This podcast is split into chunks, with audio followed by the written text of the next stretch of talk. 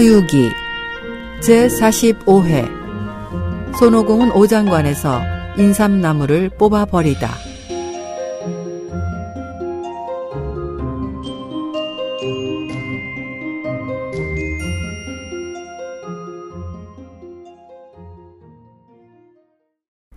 지난 시간 삼장 일행을 뒤쫓은 대선은 길섬 나무 그늘에 앉아 쉬고 있는 삼장을 발견하고는 행각 시절에 자신인 전진으로 둔갑했습니다.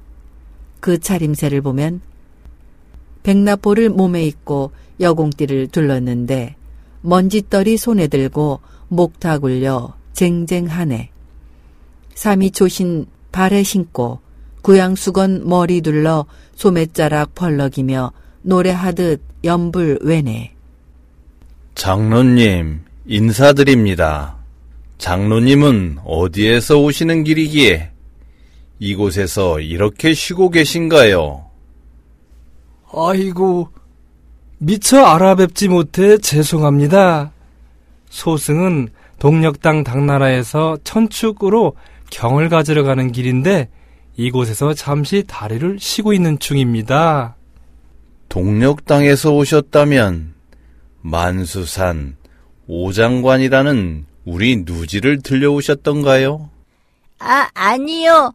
우리는 계속 큰 길을 따라 걸어왔을 뿐입니다. 그곳이 어딘지 우린 전혀 아는 바가 없습니다. 허허허. 이 고약한 원숭이 놈아, 누굴 속일 작정이냐? 내 놈이 내 선관의 인삼나무를 넘어뜨리고 밤도와 여기까지 도망쳐 오고서는 무슨 변명이냐? 도망할 생각일랑 아예 말고 내 인삼나무나 어서 살려내라. 대선의 호통에 벨이 불끈 치밀어 오른 오공은 다짜고짜 철봉을 들어 대선을 내리쳤습니다. 대선은 슬쩍 몸을 피한 뒤 공중으로 날아올라 본래의 모습을 나타냈습니다.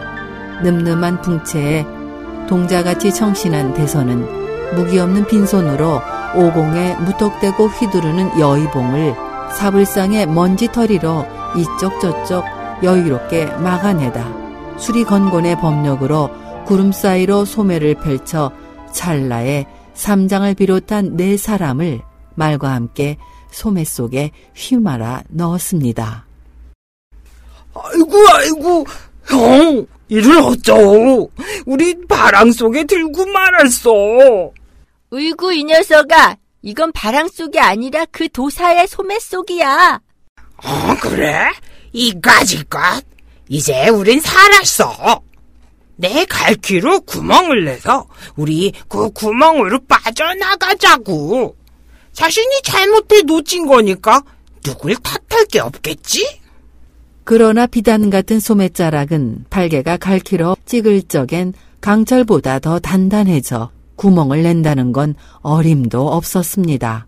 상서로운 구름을 타고 오장관으로 돌아온 대선은 정전에 나아가 높은 자리에 앉았습니다.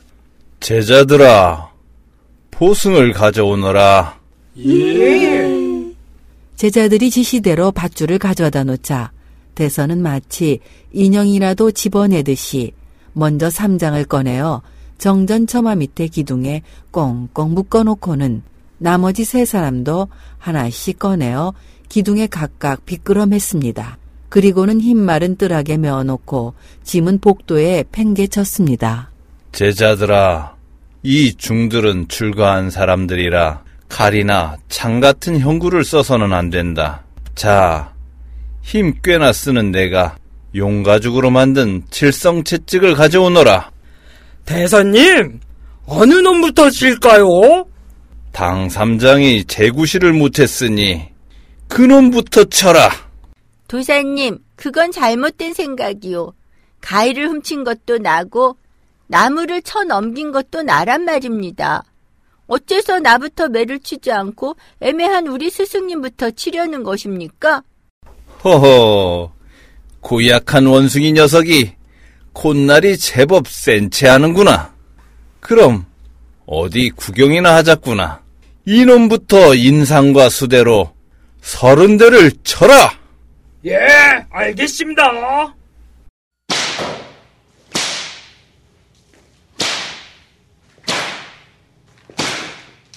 대선의 분부로 소선이 채찍을 휘두르며 오공에게 덤벼들자 오공은 선가의 도술이 두려워 소선을 눈여겨 보다가 종아리를 칠 낌새를 알아채고는 얼른 주문을 외워 종아리를 삽시간에 강철로 변하게 한 덕분에 서른 대를 다 맞고도 꿈쩍하지 않았습니다. 이번에는 삼장을 쳐라. 제자들을 잘 단속하지 못해 제멋대로 놀아나게 만든 죄다.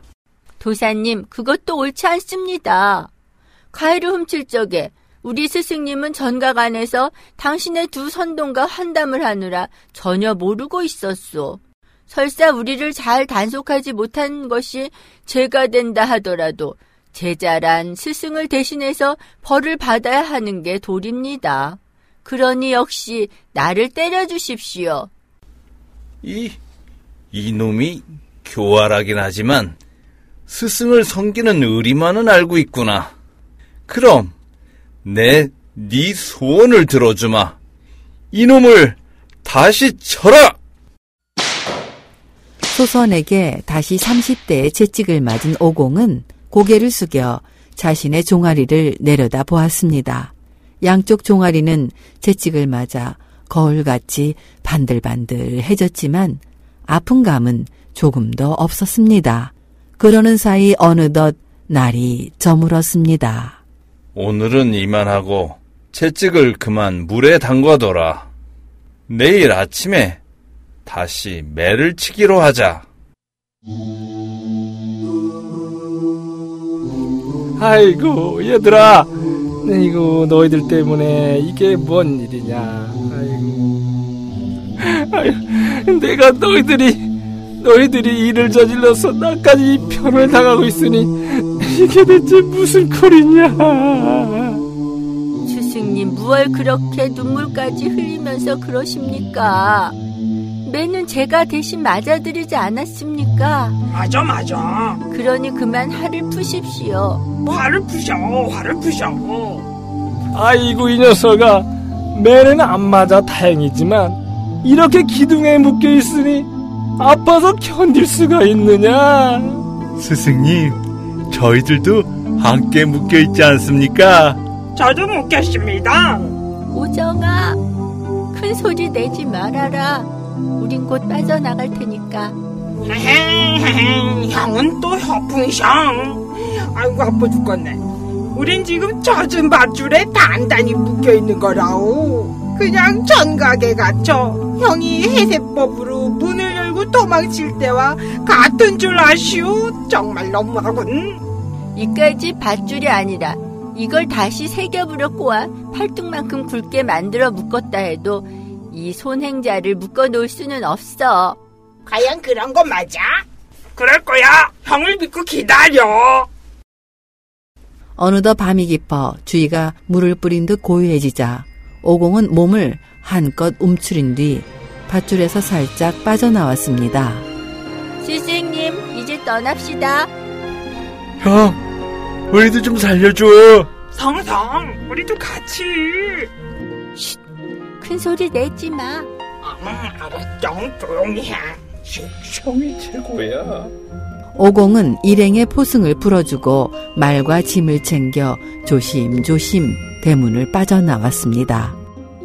발개야, 넌 얼른 가서 버드나무 네 그루를 뽑아오너라. 뚝심센 팔개가 곧 벼락 밑으로 가서 어렵지 않게 버드나무 네 그루를 뽑아 한아름에 안고 오자 오공은 그것을 받아 윗가지를 쳐버리고서 팔개에게 들려 다시 오장관 안으로 들어갔습니다. 그리고는 버드나무를 사람 대신 밧줄로 묶어놓고는 주문을 외운 뒤에 변해라! 하고 외치자 버드나무들은 각각 삼장과 오공, 팔개와 오정으로 변해서 물으면 말을 하고 부르면 대답하는 것이었습니다. 오공은 그제야 안심하고 팔개와 함께 삼장을 뒤쫓아 갔습니다. 오장관을 벗어난 일행은 쉼없이 걷고 또 걸었습니다. 동틀 무렵이 되어 오공이 삼장을 돌아다 보자 삼장은 말 위에서 꺼벅꺼벅 졸고 있었습니다. 스승님은 안 되겠어. 출가한 몸으로 어찌 저토록 고달파하실까? 이 오공은 천밤을 앉아도 고단할 줄 모르는데 스승님 행인들이 보면 웃겠습니다. 잠깐 말에서 내려 저 고개 밑에서 쉬었다 가시지요. 진원 대선은 날이 밝자 곧 자리에서 일어나 아침밥을 먹고 전각으로 나아갔습니다. 어서 채찍을 가져오너라. 오늘은 삼장이 맞을 차례다. 아, 이번엔 네가 맞을 차례다. 아이고, 마음대로 하시구려. 자, 이제 너도 맛 좀 봐라. 아이고, 그래. 어서 쳐다고. 소선이 팔개에 이어 오정까지 치고 나자 이번엔 오공의 차례가 되었습니다. 그런데 이때 길을 걷고 있던 진짜 오공이 벼랑간 몸을 부르르 떨었습니다. 이거 큰일 났구나. 아니, 왜 그러느냐? 또 뭐가 큰 일이라는 거냐? 제가 버드나무를 우리 네 사람으로 둔갑시켜 놓았습니다만 전 어제 두 번이나 맞았으니까 더는 치지 않을 줄 알았는데 오늘도 또 저를 치는군요.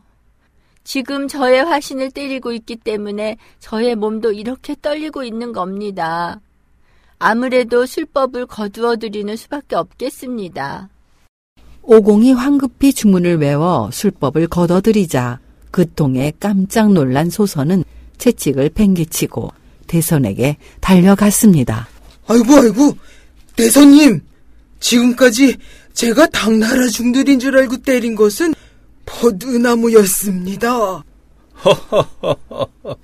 그 원숭이란 놈이 정말 여관내기가 아니로구나. 언젠가 천궁을 떠들썩하게 했을 적에 전라지망을 느려서도 붙잡지 못했다던데 그럴 만도 한 일이야. 도망을 치겠거든 곱게 가버리고 말 것이지 어째서 버드나무를 둔갑시켜 나를 속인단 말이냐. 네, 이놈을 절대 용서치 않으리라. 얘들아, 내 얼핏 다녀오마. 대선이 말을 마치기가 무섭게 구름을 잡아타고 서쪽을 바라보니 삼장내 일행이 백열이 밖에서 걸음을 재촉하고 있었습니다. 오공은 과연 이 위기를 벗어날 수 있을까요? 다음 시간을 기대하세요.